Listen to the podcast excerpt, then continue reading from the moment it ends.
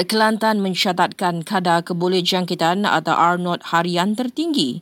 Kadarnya kini 1.32 berbanding R0 kebangsaan iaitu 1.19.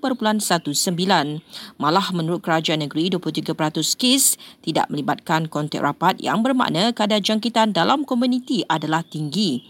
Semalam, 2,195 kes dicatatkan di seluruh negara untuk menyaksikan angkanya melebihi 2,000 untuk hari keempat berturut-turut.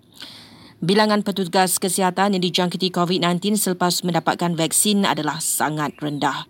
Jelas Kementerian Sains, Teknologi dan Inovasi hanya 40 dijangkiti daripada hampir 440 ribu petugas kesihatan yang telah selesai menerima dua dos suntikan vaksin tersebut. Ia juga bermakna 99% penerima terbabit tidak mendapat jangkitan meskipun setiap hari terdedah kepada COVID-19.